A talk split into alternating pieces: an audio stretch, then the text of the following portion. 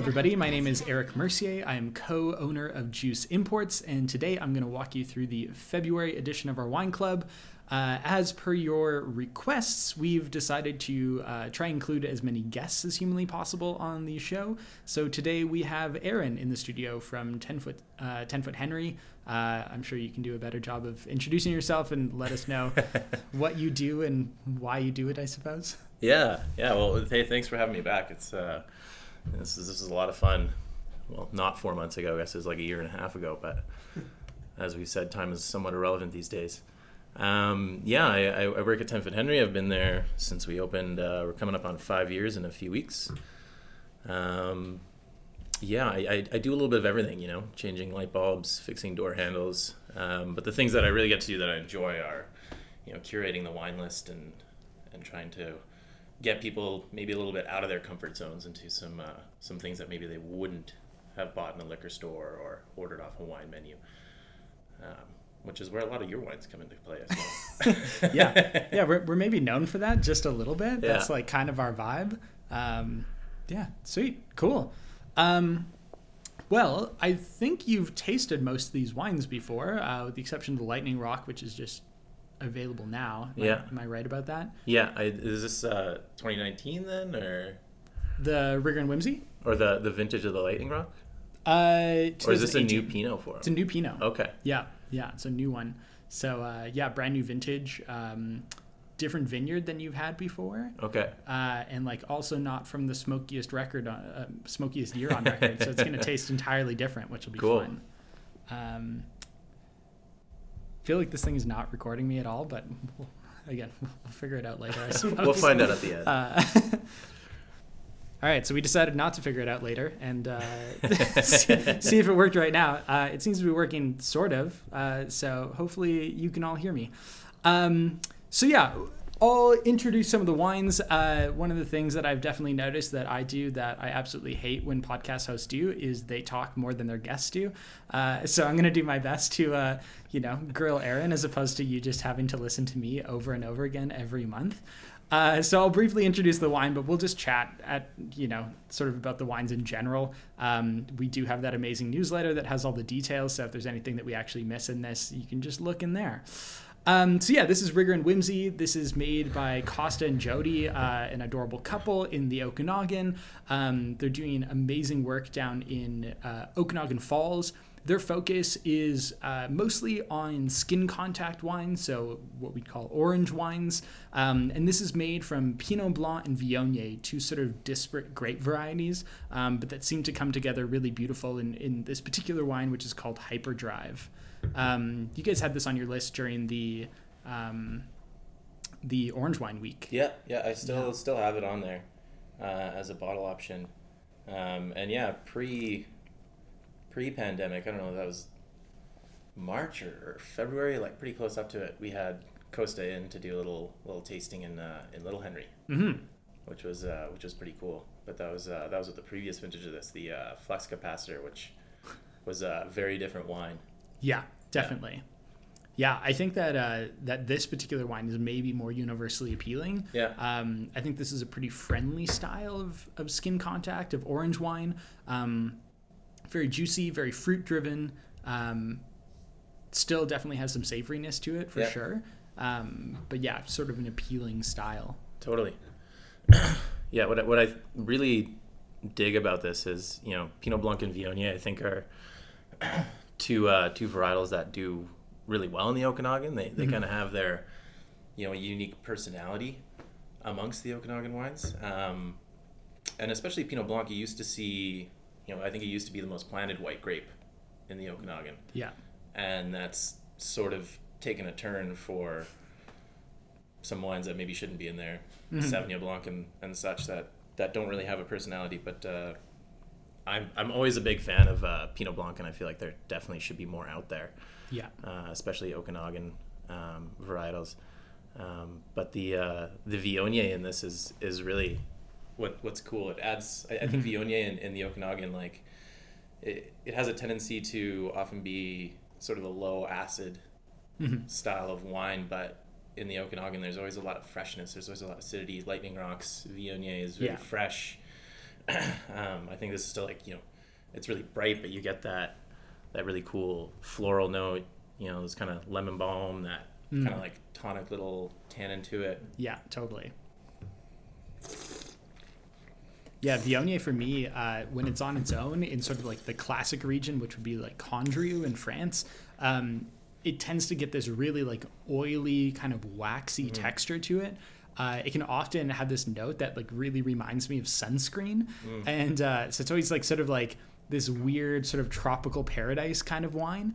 Um, and I find that in the Okanagan, it it doesn't necessarily get to that crazy level of, of ripeness. It's way more delicate, way more just like juicy, fruity kind of characteristics to it. Still definitely floral, and that lemon balm note on this is like pretty pretty darn accurate.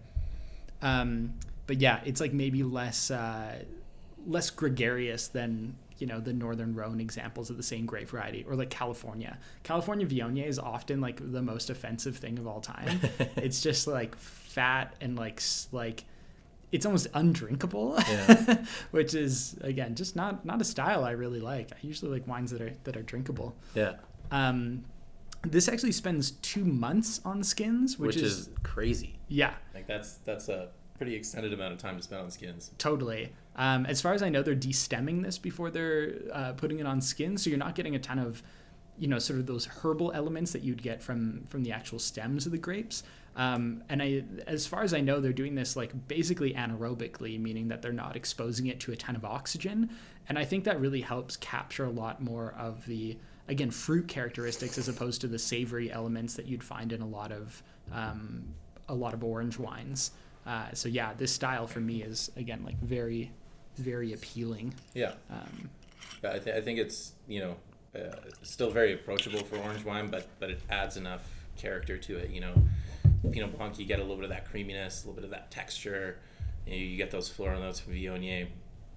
It's not you know crazy savory as you were saying, which you know sometimes getting people into orange wine can be a little bit difficult when maybe they haven't experienced these these flavors or aromas or, or textures in wine before yeah, um, and I think this kind of just just skirts with it a little bit. You know, I think like you know you've definitely brought in some orange wines. Like uh, the last vintage, um, which I carried of, of Dormilona Orangi, was like that's like intro to orange wine. yeah, for sure. That was just really easy drinking. You can get into this no Yeah. problem, and this is just kind of like a little step up to that, going Mm-hmm. into you know a little bit more character to it. Yeah, yeah, a little more complexity for Yeah. sure. Um, yeah, really fun style and like very approachable from a price perspective as well. Yeah. Um, this in Alberta retails for just over thirty dollars, which I think is like a screaming deal for for orange wine, especially coming from the Okanagan. Any wine coming from the Okanagan. yeah, That's, uh, exactly. it's it's one of the most difficult things um, writing lists in in Calgary and, and trying to promote Canadian wines, which you know, uh, especially during these times, we really try to promote as much local as we can um, and support our economy and support our own wine industry. But you know, taxes on wine just coming over the border from BC is uh, absurd. yeah, So these wines that come into Alberta cost far more than if you just went to the winery and bought it. yeah, Um, which you know, I'll, because we're so close, a lot of people are able to, you know, make a trip to the Okanagan. Maybe not these days, um, and and pick up these bottles. But trying to list them in Calgary yeah, um, becomes difficult when they're so much more expensive just to be shipped, Mm-hmm. you know, on a truck for a day yeah, as opposed to you know wines that come from New Zealand that take six months. yeah, for sure. It's uh, it, it's kind of ridiculous in that sense, and and I know you guys have done a lot of work to. Uh, you know, help promote those those wineries that you work with in the Okanagan and, and, and keep those margins down so that they are attainable for people to work with, which which is definitely appreciated. Totally. Um, yeah, I, th- I think there's some really cool things happening in the Okanagan. Um, you know, e- even just watching the, the evolution of this wine from Flux Capacitor, where yeah, I think the Flux Capacitor was, was all co-ferment. You know, several yeah, different there's a lot of different grape varieties. Yeah. Yeah. and then you know, moving to this, you know, separating into to two grape varietals, which you know I'm a big fan of in the Okanagan, um, but fermenting them separately and blending. it, uh, it it shocks me. Yeah, I I'd kind of forgotten that this spends two months on the skins because Yeah. it's it's insane. Yeah. You know, like a day can can add a lot of uh, a lot of complexity and texture to uh, For to a white wine being on the skins, and the fact that this is two months and still retains a lot of acidity, still a lot of freshness. yeah.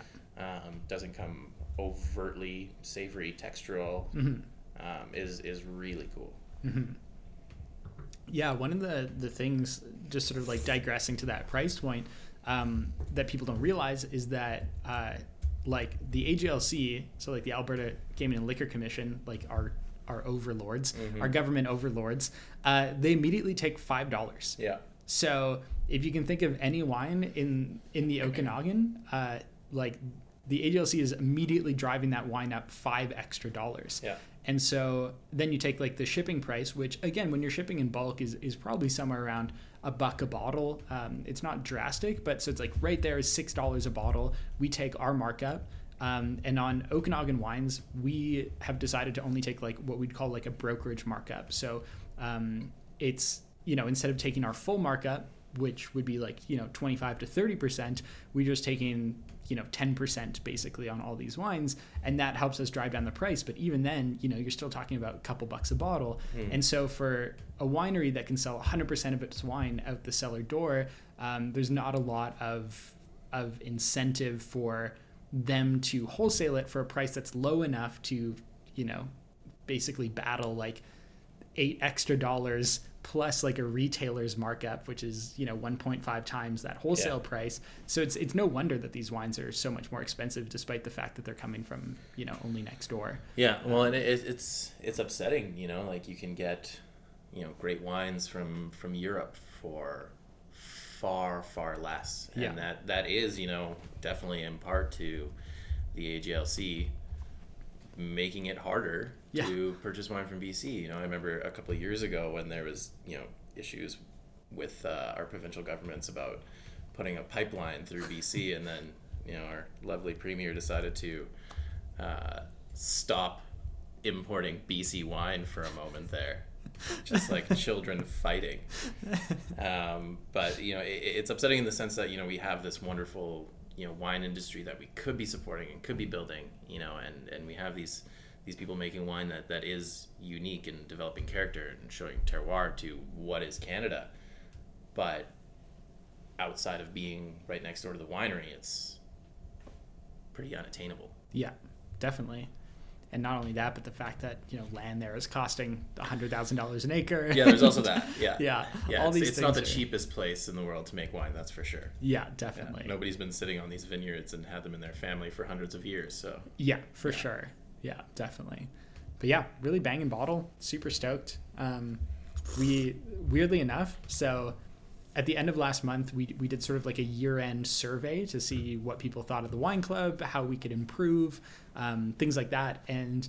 Uh, maybe the most surprising thing was we included a thing where you could be like, um, you know, the wine club is good the way it is from a distribution of like red, white, orange bubbles, or you could say, hey, I want more bubbles, or hey, I want more red, or hey, I want more white. Uh, shockingly, a huge amount of people said more orange wine, like way more than any other category. There was like three people that said more red wine, three people that said more white wine. Uh, there was like weirdly like 10 people who said more bubbles uh, which i was like yeah like i want to be friends with those people Yeah. but Oh, then like rad. a massive amount of people like more than 50% of people who took the survey were like Yeah. more orange wine i'm like Psh, sure Yeah, it, it, it honestly it, it doesn't surprise me in, in a sense. Um, you know, you guys have definitely been been on the forefront of you know trying to make natural wine available in Alberta um, and and promoting natural wine, and you know a big part of that becomes orange wine. Um, and previously, there there were very few places that that really offered it. Um, you know, very few restaurants that, that brought it in where, where it was actually an option. And, and I wrestled for a long time on bringing in an orange wine. Um, you know, I, I started with doing some features and things like that. Now I have a full skin contact uh, section.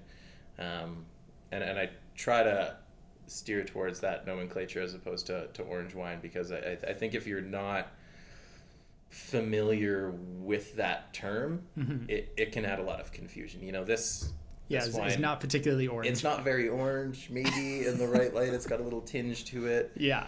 Um, I've had people come in and ask me if it's made of oranges before. You know, I'm sure you've Yeah. heard all of these things, but um, since putting them on, like I'm, I'm been shocked about how well they do. You know, Yeah. I've had people come in um, because you know all of our menus are now online, um, just to have you know a glass or a carafe of a Sunday in August Pinot Gris because I have that by the glass, Yeah. and they see that and they they want to come try it. Hmm um, and you know it, it, it was it was always something I was a little wary about. I wasn't sure if the general public was into this, um, and developing you know time and money into something that might not sell, because I mean, as you guys know, you know, you order a bunch of wine, it's just a liability to you. Yeah. Like that's not money yet. That's just money you've spent. And unless you can move this somewhere and someone's actually interested in it, then you know you're SOL. Yeah. so I was, I was definitely you know a little bit wary about putting them on, but uh, you know I, I think especially your uh, your your kind of constituents, if you will, like the people people following you and, and drinking your wine. This is you know a big thing that you've got them into, hmm which I think is super rad. Yeah. I, I love like orange wine too does uh, does some pretty crazy things with pairings. Yeah. You know, a lot of those cuisines when you're looking at like Asian cuisines, Korean, Southeast Asian, like Mhm. where normally uh, you know some would be like, yeah, just toss a Riesling with it, Yeah. Maybe some bubbles, it'll do fine. Like skin contact Pinot Gris is all of a sudden like, wow, this is really cool with roasted lamb neck. Yeah. Had no idea. Yeah, for sure. Yeah, we just uh, we ordered in from from you guys the other night, and um, just while I was sitting here, I was like, oh man, this would be actually really good with um, uh, that charred cabbage dish with Mhm. like the walnut vinaigrette or whatever Yeah. it is. Uh, like I was like, yeah, this would that'd be a super fun pairing for that. Um, but yeah, like on on uh, like my write up, um, I was definitely saying like a lot of sort of like Asian inspired inspired food. Um, I recommended like a Thai like steamed fish Mhm. as being like a really great pairing with that because you usually steam it with, like ginger and cilantro, which I think are just like really great complements to this. Um, I said like a cold chicken dish, like the way that you have like the um, like cold like Cantonese poached chicken Yeah. uh, like really delightful combo with this, I would say.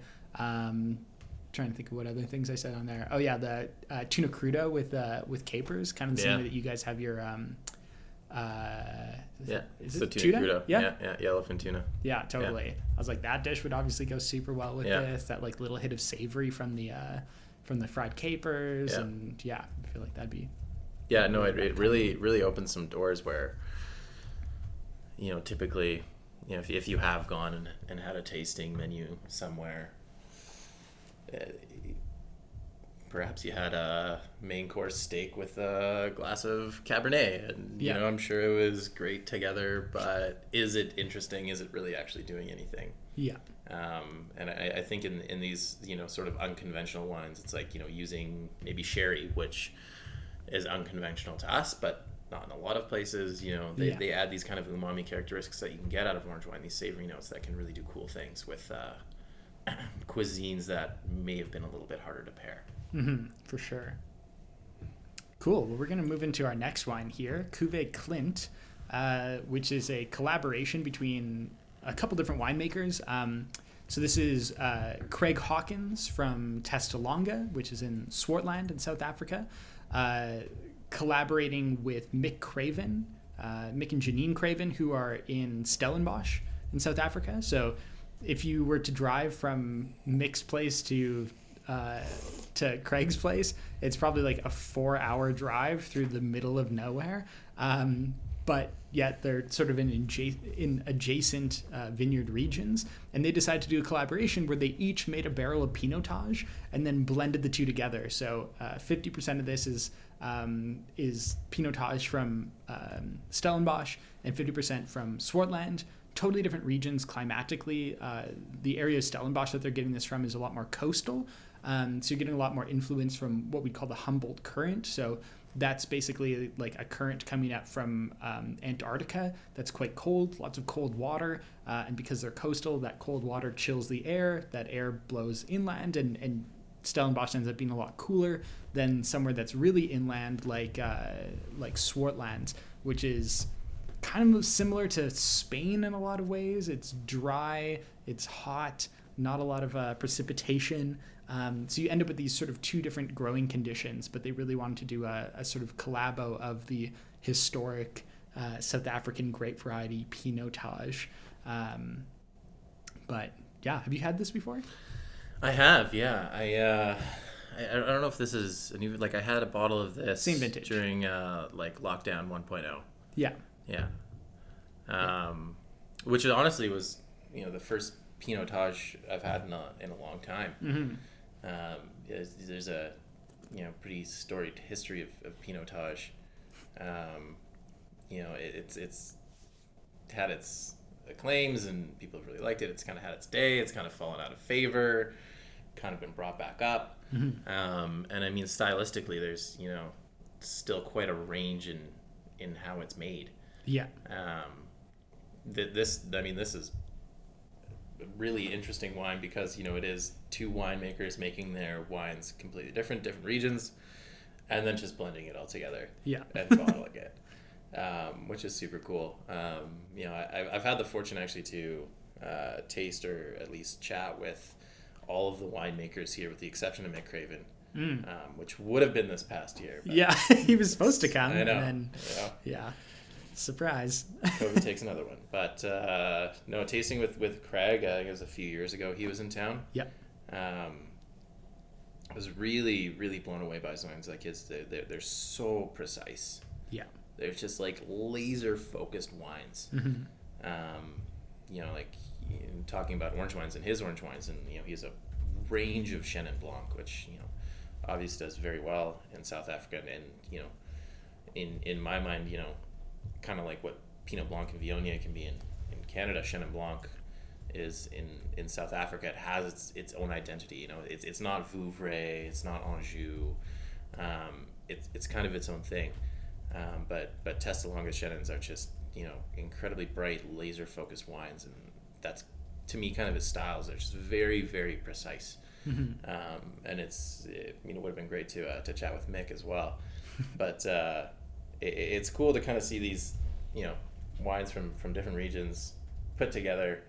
Um, but you know you, you can still kind of get I think what both winemakers are trying to make because I think Craven is, is along those lines as well.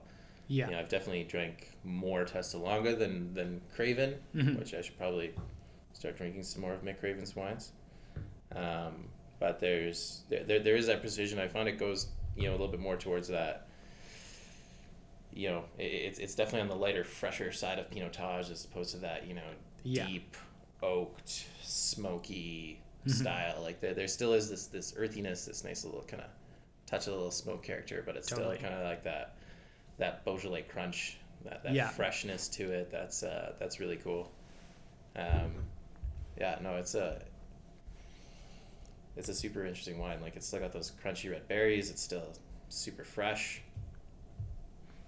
Yeah, I really like this style. Like this was a real surprise to me. So I I believe I have this story right, but it, it basically goes that this wine was uh, historically exclusively um, exported to Japan, Mhm. um, and then basically what happened was. Uh, w- when I went out there, I tasted it. I really liked it. I told him I really liked it. I asked him if I could have some. He said yes. So they sold us, you know, X number of cases. And then COVID hit, and Japan in particular, like shut down. Like they were no longer importing any wine. They're like, no, like our restaurants aren't open, our shops aren't open. You know, everybody's staying at home. You know, they have less of a like drink at home culture there, and more of a Mhm. like let's go out and have a glass of wine kind of culture. Mhm. So they sell a ton of wine, but it's like in restaurants and in bars and in these like shops where you can actually drink wine in the shop, which just sounds lovely to me. Um, Oh, and so amazing. yeah, exactly. and so uh, basically, what happened was they they um, all of a sudden had a lot more of this wine to sell, and so Craig reached out to us and was like, "Hey, like I know you really like this wine. Would you like more of it?" Um, and we're like, "Yes. Like, how much can we get?" And he's like, "Well, you can have like basically fifty percent of our production."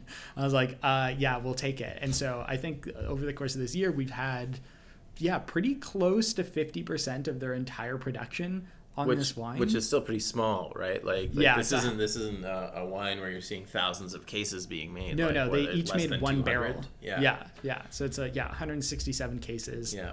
Um, and we got like 70 cases, Yeah. like somewhere around there at least. And this, is, Um, this is the first uh, first year you've brought this in, then. Yeah, Yeah. yeah, exactly.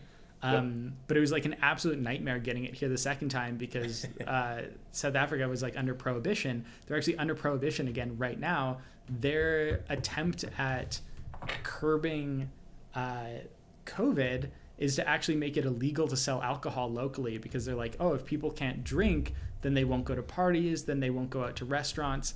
And so basically, like the wine industry has lost literally billions of dollars and Oh, lost man. like tens of thousands of jobs. And like, if you think about all those farming jobs, like those are the people who are at like the most risk at the moment. Yeah. Um, you know, people coming from from already challenged communities, Yeah. uh, and they've just immediately like lost their their jobs. That's that's Um, crazy. yeah. I had no idea that they were they were back into prohibition. That's Oh yeah, it's like pretty wild. At least this time they're allowed exporting. yeah. Um, but before, during the first lockdown, they weren't even allowed exporting. So this, we like ordered it, and then it sat at the dock for like I don't know three months. Mark's Yeah. here, so I can ask him questions again. Uh, three months? Uh, yeah, right around there. Yeah, Because I- it took six months to get here, basically. yeah, exactly. Yeah, took took six months to get here. Uh, but costs less than bringing a wine from BC. yeah, exactly.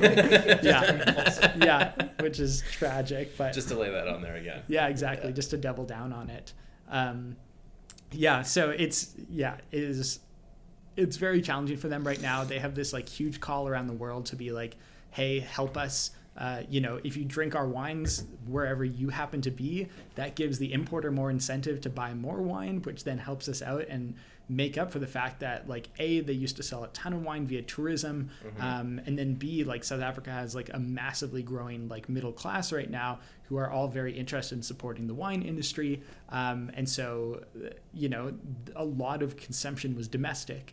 And so without that that ends up being like obviously very stressful for for producers you know again across the country making all styles of wine not just natural wines and not just the small guys but also the big guys are suffering Yeah. as well who Yeah. employ again a lot more people than the small guys frankly Yeah. um, so yeah it's a it's a huge stress for them at the moment so we're glad that we were able to again help out how we can via purchasing some of this wine that people went crazy for i think we sold out of the first time that we got this in like a couple weeks uh, so we're super stoked that we got it back again um, Yeah. yeah No, that's rad. I, I, I, couldn't imagine going through uh, lockdowns with prohibition. totally I'll, I'll tell you that much. Like, yeah this is what's been keeping me going. yeah yeah There's not a lot to do these days. yeah you- you're not the only one that's for sure uh, yeah. um, yeah, it's been really funny talking to, to some of them, and they're like, "Oh yeah, no, now there's like this whole like underground network of like black market wine sales," uh, and you're like, "Yeah, well, obviously that's the case. yeah. Like, cool, you've just you know, it's like the same thing that happened with like uh, Black like chicken. like like can like cannabis Yeah. in like you know across North America, where it's like, oh, cool, you've basically incentivized, you know, trafficking Yeah. of like weed. Yeah. So it's you know they, they have the same thing right now. They're like, oh cool, you want to make it Yeah. you want to make it illegal? Sweet. This Yeah. opens up a lot of opportunities. I mean, I mean, I, I think as humans, you know, we're we're we're not. Uh, we, we don't take kindly to being told what to do. yeah. def- Tell me I can't do something, and, and I will do it. Yeah, for sure. Like, Yeah. Uh, yeah, cool. And so as far as pairings for this, uh, I had some pretty hilarious ones.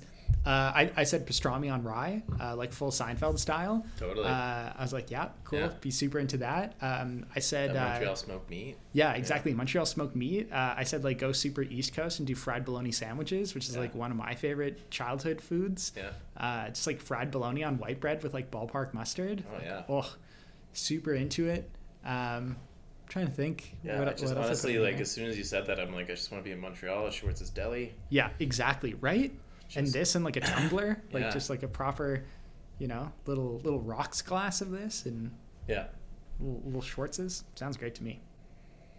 yeah, this is really fun. I haven't tasted this wine in a little while, like since the since the new shipment came in. Yeah. Um, and it's really evolved in this like sort of interesting way where it's it's got a lot more complexity. When we first brought it in, it was like literally just juice, Yeah. uh, and now it's definitely got more of a savory element, more of a smoky element to Yeah. it. Um, yeah, I don't really like the, the last time I had this, which was you know months and months ago. Um, that that smoky quality didn't didn't really come through for me. Definitely but, not, Like yeah. now this this like, kind of earthiness, that smokiness, you know, Mhm. just adds a little bit more depth to it. It's still, you know, uh, what some people hate as a wine descriptor, but I will always love is crushable. Yeah, totally. It is definitely crushable. It's also only 12.5% alcohol, so it's like, you know, you can knock back one of these at lunch with your Schwartzes and, Yeah. uh, Yeah, know, I'm a big fan of those too. You know, like, uh, and and that's been a big thing. You know, I think of natural wine is you know we lower alcohol generally Mm-hmm. speaking, wines which, I mean, may, may, maybe at a you know different time in life when you're a bit younger, you're you're just trying to get the most alcohol for your buck. But right now, I just want to be able to drink more of it. For sure. Yeah, no, I, I definitely in the same boat. And that was the other thing that was really weird about that survey was uh, exactly that. Like a couple people were like, oh, we really like the fact that you keep most of the wines under uh, 12.5% alcohol. Yeah. Like this Rigor and Whimsy, I think is 10% alcohol. Yeah. 10.5%. Yeah. Jeez.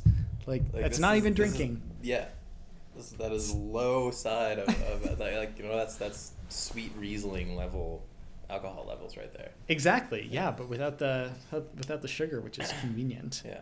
But uh, how does uh, South African wine sell for you guys as a general statement? It's not the easiest. I, I mean, I, I haven't. I, I've, I've never done like a straight South African feature. Um, definitely a little bit more difficult to, to do those things. I- I've run a few features since uh, we were able to reopen for that period of time Mhm. before closing again. Um, but to me, like those are the, the the best ways to really get people on board with drinking it is, is just featuring things and getting people into it. Um, when when I look at writing the wine lists, um, I mean it, it's always a, a balance. You know, same thing when you're importing wines. Like, is this something that complements everything I'm bringing in, or is it doing the exact same thing as something else? Totally. And if it is, then why is it on here? hmm You know, it's like if I go to a restaurant and you know you get a book and here's your wine list and there's three dozen Chiantis. Like, I, I don't know why why you would have that. It doesn't Yeah. make any sense. Um, but you know, especially in getting people coming in is one thing and, and enjoying themselves is great. Getting them to enjoy something that maybe they wouldn't normally have comes to will your staff sell this? You know, are they on Mhm. board with it? Um, and and kind of doing it that way. The you know I, I have had you know some some natural wine features. We've done like a couple natural wine weeks where we've included like Testalonga on there um, for South African. Um, and as soon as you can get it in someone's glass, they're into it. hmm But if you're letting people order blindly, they're they're always gonna look for things that they're just familiar with Yeah. um, and it's tricky. It's uh, you know uh, the, the the last glass pour list I had. You know, I was like, let's just take off Sauvignon Blanc. Here's a Australian Muscat Greco Fiano blend. Yeah. This is what you want. This tastes like what you want, Mhm. but it's not that. Sold half as much as a Sauvignon Blanc would, Yeah. but people drinking it enjoyed it as much as they would a Sauvignon Blanc Yeah. and it's kind of that battle of like do i want to fight this right now? Hmm which is difficult because you know running a restaurant right now is uh, next to impossible. Yeah. um, but you know it, it was a kind of position I, I, I took after operating for a couple months was you know do, do i make everything really accessible which i did at first? Um, but I- I think what you know really drives people to, to go out and enjoy themselves is being pushed out of their comfort zones you know being able to get some things that you know you wouldn't have had normally hmm and you can have a glass of malbec at home Yeah. that's fine. You have those bottles there. But when you come out, let's show you what you could be enjoying instead. Yeah. And since then, trying to take down that that kind of road, but still also, I do need to sell wine. Yeah. I do need people drinking. yeah. I only have half the seats max, Yeah. and we're trying to keep things afloat. So it- it's it's Totally. definitely a, a give and take in that. Mhm. Um, South Africa is you know uh, definitely one that I that I don't think a lot of people are immediately drawn to. Yeah. And like, oh, great, you got you got Chenin Blanc from South Africa. You got some Pinotage. Oh, you got this Cabernet from Napa, but you got this really great South African Cabernet or this really great Margaret River Cabernet. Wow, I'll get that instead. Yeah. It's it's kind of a push that you really have to decide to take. hmm Um, but I find you know anytime I do get those wines in someone's glass, they're stoked on it. Totally. And I think that's like ultimately our job is to like give people wines that they like, not Mhm. wines that they ask for. Yeah. And it's like that's always the the thing that I feel really strongly about is like you never really want to say no to somebody. Like No. saying no to anybody is like it's just going to make them have a worse experience. So for me when they're like um like hey, I'm just looking for like maybe like a Sauvignon Blanc and you're like, "Oh, that's so awesome that you like Sauvignon Blanc. Like, I'll be right back. I have something like super awesome for you." Yeah. And you come back and you're like, "Cool. Uh, I grabbed you this like Verdelho." And Yeah. like you didn't say, "No, we don't have a Sauvignon Blanc." All you did was like, "That's great. I understand what you like. I'm to bring you something that tastes exactly like that." Yeah. And then you pour them that like Verdelho and they're like, "Wow, I really like this. This is all the flavors that I like in Sauvignon Blanc. It's just made from a different grape." Yeah. And they're like, "Great. It's awesome. It saved me a couple bucks a glass maybe even." Yeah. um, supports a cool producer, supports an unsung grape variety, and you didn't have to disappoint anybody. At no point in that experience were they like, "Oh no, they don't have something I'm gonna like." Yeah. Like the whole time they were like, "Yes, they understand. They're taking care of me," and like that's what you're paying for at a restaurant is Yeah. curation. Yeah. You know, you're not paying, you know, more than retail price. Just for the pleasure of sitting in a restaurant and not having to do your own dishes, No, you're paying for yeah you're paying for curation you're paying for like the thought and effort that it put into they did the research for you Yeah. they looked into hundreds thousands of wines in, Yeah. in alberta and picked out the ones that they thought were really really good Yeah. so that's what you're paying for is, Yeah. is not having to wade through it's a it's it's a ridiculously awesome part of my job is you know when I want a new wine, you know maybe it's I want I want a new glass pour Chardonnay or Aligote or I can taste every one that's available. yeah Like I get that option. It's mm-hmm. ridiculously amazing. I say Eric, bring me a Chardonnay. yeah But we get to do that. We get to curate these things. It's not like, oh, I put this on the list because it hit the price point and I think it's fine.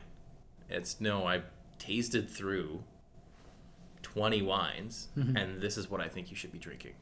totally And, you know, what, what I always strive for is, you know, not being an order taker. Yeah You know, this isn't, you know, that, that that's just like me giving you an iPad at a table. hmm Uh, Ring in your own food. It's fine. yeah There you go. When you're going out, like you, you, I want to be led. I want to be taken care of. yeah You know, like my favorite thing to do is just go out to a restaurant and be like, bring me food and drink. yeah Like I don't even I don't even want to look at a menu. yeah Just feed me and and keep me hydrated. Totally. I hate looking at menus from like a functional perspective. Like I don't like looking at menus when I need to figure out what I want to eat. I like looking at menus for like inspiration. Yeah. So it's like I'll be like, "Hey, bring me whatever you want." And then like halfway through dinner, I'll like start looking at the menu like just for fun, just to see Yeah. what they have. Yeah. But it's like it's I very rarely order off the menu uh like I, I feel like really stressed when I'm like hungry and like trying to decide what to order. Oh, totally. I'm like, I don't know what's good. I haven't had it. Yeah. Like you guys have. Yeah. so it's you know, just just rather Just take leave the it up to other reins, you people. know? Totally. Yeah.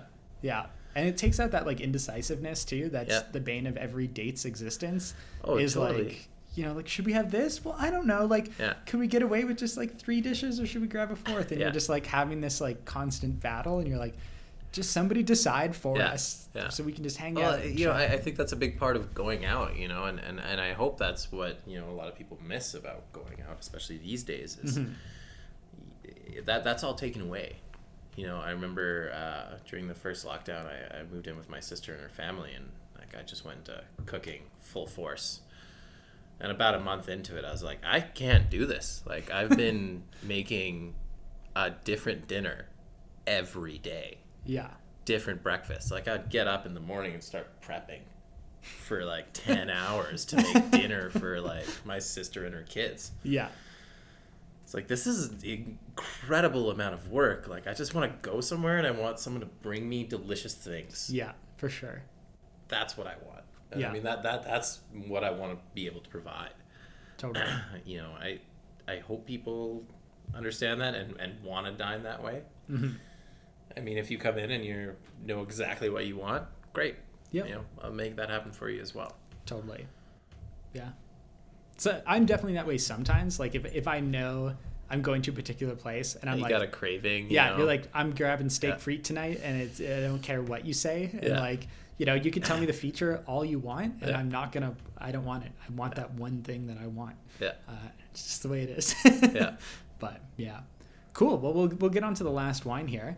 Uh, so this is Lightning Rock. Um, this is uh, also from the Okanagan. We decided to double up on Okanagan this month and, and really support the locals. Again, uh, like you were saying before, there's definitely a push right now to support as much sort of a- anything that's being produced locally as possible. And you know, Okanagan wine is uh, definitely in that vein as well. Um, you know, Lightning Rock, some of the best wines coming out of the Okanagan. If you talk to, to anybody who really knows Okanagan wines, um, this is made by Jordan Tyler, husband and wife team. Um, their real big focus is on bubbles, actually. Uh, and I think we're actually finally going to get an allocation of bubbles this year. They always sell out so fast. Um, but I think we'll actually get some of their traditional method bubbles, which again I think are arguably the best in the Okanagan. Um, but one of the other things they're really proud of is is Pinot. Um, they focus mostly on Pinot Noir and Chardonnay. They make Pinot Noir and Chardonnay from three different vineyards, all within like a five minute drive of one another. So it's very much like terroir driven.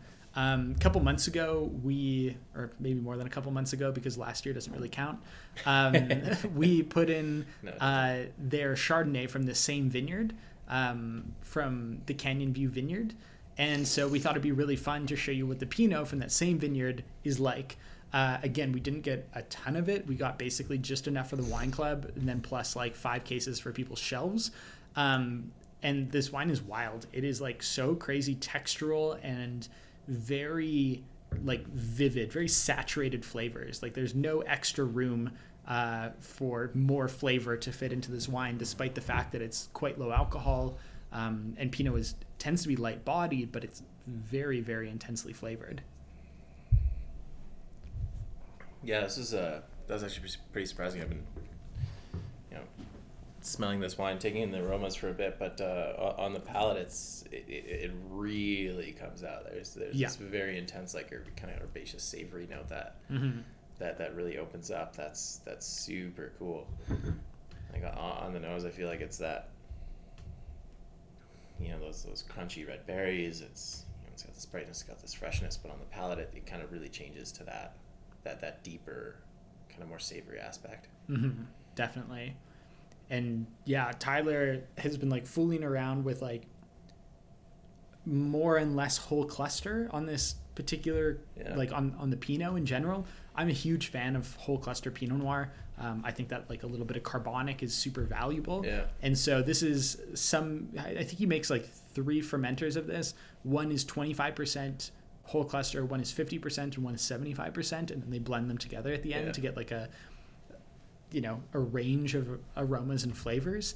Um, and, and kind of like semi-carbonic maceration exactly. kinda going on. Like, yeah, yeah, yeah. I think they're doing like pretty gentle like pigeage. yeah. Um, so you end up with like this combination of different extraction levels. Yeah. Uh, I think this is like roughly 21 days on skins, so it's actually quite a long time on skins. So you are getting Still less than Rigor and Whimsy's Pinot Blanc Viognier. though, yeah, exactly. The longest by, time on by a solid skins. five weeks there. Yeah, exactly. I think Clint spends like seven days on skins, so uh, you know this just, is definitely just, just to put that into context for that Yeah. that orange wine we started with, it's a pretty yeah, crazy two months is just crazy. Um, but yeah, this is one of the most beautiful vineyards I've ever seen. It is so precise. Uh, again, I've never seen farming on like this sort of like micro level where like basically every leaf looks like it's perfect. Uh, apparently, the guy who, who farms this vineyard for them is just like the ultimate stickler for uh, you know, just being like absolutely perfect. Yeah. Um, and I think it shows through in the wine, especially in the bubbles. Um, and especially in that Chardonnay, the Pinot is like a little more rustic right now. It's a little Mhm. more like wild, um, which again I, I really dig. They actually have a vineyard that's the oldest Pinot Noir vines in the entire Okanagan, and they were Crazy. basically like abandoned for a period of time. Uh, it's called St. Cat's Vineyard. Is, And, is this the um, one they're kind of trying to revitalize a little bit? Totally, but Yeah. basically, like the bears eat all the fruit every year, from what I've heard.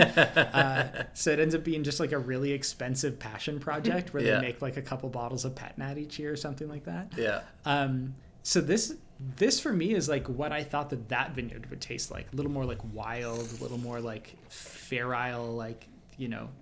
Um, but yeah, I dig it. It's, it's super fun.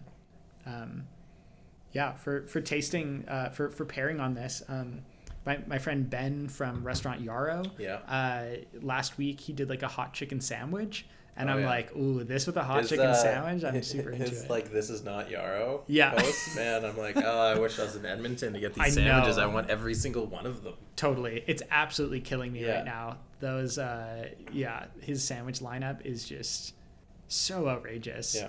That that Luger burger. Oh yeah. Ugh. It's like medium rare, like Yeah. so thick. Yeah, like wild proper horseradish a- aioli and stuff. It's Yeah. like deadly. Yeah. He no, I, I. I you know, honestly, I think this this wine has uh, you know a, a pretty broad uh, spectrum of, of pairing abilities. yeah.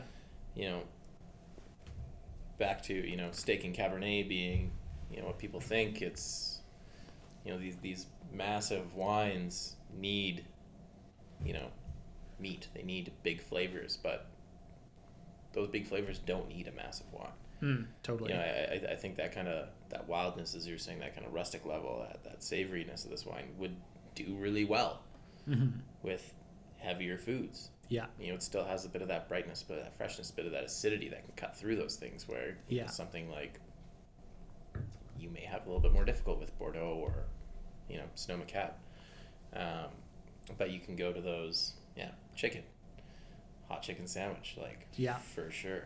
Yeah.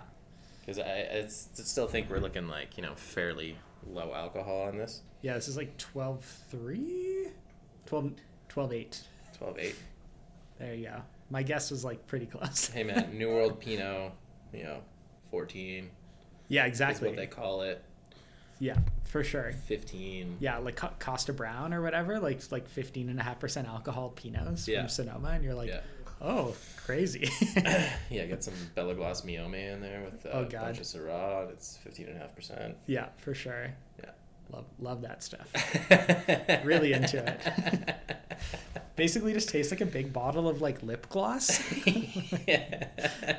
and you're like, why do you like drinking Yeah, this? except for like sixty dollars Yeah, It's, exactly. and It's it's not cheap. cheap. I know, that's the yeah, that's always what's infuriating about some of those Yeah. wines. Well, it's you know like we always use like Caymus Special Select as Yeah. like the prime example where you're like, uh, just because something's over a hundred dollars a bottle, it doesn't Does mean that it's mean small anything. production. No. Doesn't mean that any more effort went into farming No. or like any of those things. You're like, no, we literally just made a wine that was more expensive. Yeah. like, you know, Well, and, and when you see those wines that are, you know, produced in such a massive amount, you know, these th- these aren't, you know, grower wines. yeah, These are multiple farms just selling off Oh, their yeah. grapes. for sure. you know, it's it's it's it's not that that kind of passion that that that level you can get with small production wines where. You know, when, when you look at champagne, for example, and it's like what less than five percent of champagne is actually grower champagne. Yeah. Oh yeah, for sure. like 95% of that is just buying grapes. Yeah. Same with cognac. You know, Yeah. you don't grow your grapes to make cognac. No. Yeah, there's like, uh, I can't remember what the actual number is, but I think there's like two producers in cognac that grow Yeah. their own grapes. Yeah. like you're like, you're like really? That's Yeah. it? Yeah. No, I actually really wanted to bring one of them in like forever ago. They're really, really tasty. Uh, but I, don't know if I want to get into the cognac market. That's- It's hard, man. so I we, we don't have the same amount of money Yeah. that like Courvoisier has, or No. like, you know, we just Well, is- yeah, cognac and the, and the champagne houses, they, they have the, the money behind them. yeah, It's, it's, it's tough to compete with that. yeah. Well, Um, even with our champagne producer, I was like, um, I was like, oh, I actually think they're like a little bit bigger than I think they are. Like, I think they might be producing like maybe like ten thousand cases a year. No, three thousand cases a year. I'm like, oh, they Total really are just like so tiny. Yeah. Yeah, I'm like, that's just hilarious. Versus like Dom Perignon, my understanding is that they make over ten thousand cases a year of Dom Perignon, uh, and you're selling it for three hundred dollars a bottle. Yeah. And it's like, wow, that's that's real money on like a scale that I just I don't quite understand. Yeah. well, and you're just you're just producing a style at that point. Yeah. You know, like Veuve Clicquot yellow label tastes like Veuve Clicquot yellow label Yeah. every single year. There's there's nothing interesting about that. Whereas you know when you look at these wines, you're going to see vintage variation. You're going to see stylistic variation. You're going to see, you know, a winemaker like Costa decide instead of co-fermenting, I'm going to ferment separately and then blend. Or you know, Tyler, I'm going to play around with you know different levels of stem inclu- like inclusion Yeah. or you know semi-carbonic maceration Mhm. and you, you actually get to taste these you know these differences between them and when you're drinking these wines year over year i think that's what actually makes it interesting Yeah. For sure. like if if i wanted you know something to taste the same every time then They've been making Coke taste the same for like decades. So i know i mean there, they're just there's a looking for market consistency- for it i Yeah. get it For sure. Yeah. Yeah. Cool. Well, I think we'll call it there. Uh, thank you so much for taking the time. Absolutely. Uh, Thank you. You know, obviously, we really appreciate it, and it, it adds incredible amounts of value to our, our wine club. And, uh, you know, we're glad that we could share a glass with you. It's been a long time. Oh, it's been uh, so long. For, for those of you who, uh, who can't see us right now, which is everybody except for Mark Couillard, uh, we, we rent out basically like a, a conference room at our office uh, that has like this really long table. And uh, we sit, you know, at opposite ends of the table, like we imagine rich people do when they're having dinners uh, in their like mansions, where there's like, you know, 17 con- candelabras between the two of them, and they, you know, they need a butler to pass the salt. Uh, so Basically, this I'm just getting like stared down right now from like 10 feet away. So yeah, exactly. so yeah, this is uh, this is our, our methodology now, and so it's uh, it's the closest we've come to actually hanging out in like I don't even know how long now, six months or something like that. It's been a while So it's uh, it was lovely having you here, lovely catching up, and thanks for uh, having me yeah, uh, if you get a chance, definitely order from their restaurant. Uh, it's Ten Foot Henry. Um, lots of really great vegetarian options. Lots of great uh, options to deal with, uh, you know, different dietary concerns. Um, they obviously have an amazing wine list that they're selling off for a price that is obscene. Uh, I may have seen a bottle Very of Rose true. de Jean uh, there the other day. That is a price that is, uh, you know, that people on the international market would. Yeah, exactly. Mark's, Mark's getting very angry that I've told told anybody about it. Um, but yeah, might not be that price for long so you know buy some of it up i don't even think it's hitting the shelves in calgary this year so Yeah, exactly. I think Mark buys 100% of the Alberta allocation. uh, anyway, so yeah, definitely go support them. If you have any questions for us, send us an email. Uh, my email address is eric, E R I K, at juiceimports.com. Um, follow us on Instagram, send us messages, uh, you know, harass us any way you, you deem fit. Um, yeah, thanks for listening. We'll chat with you uh, next month.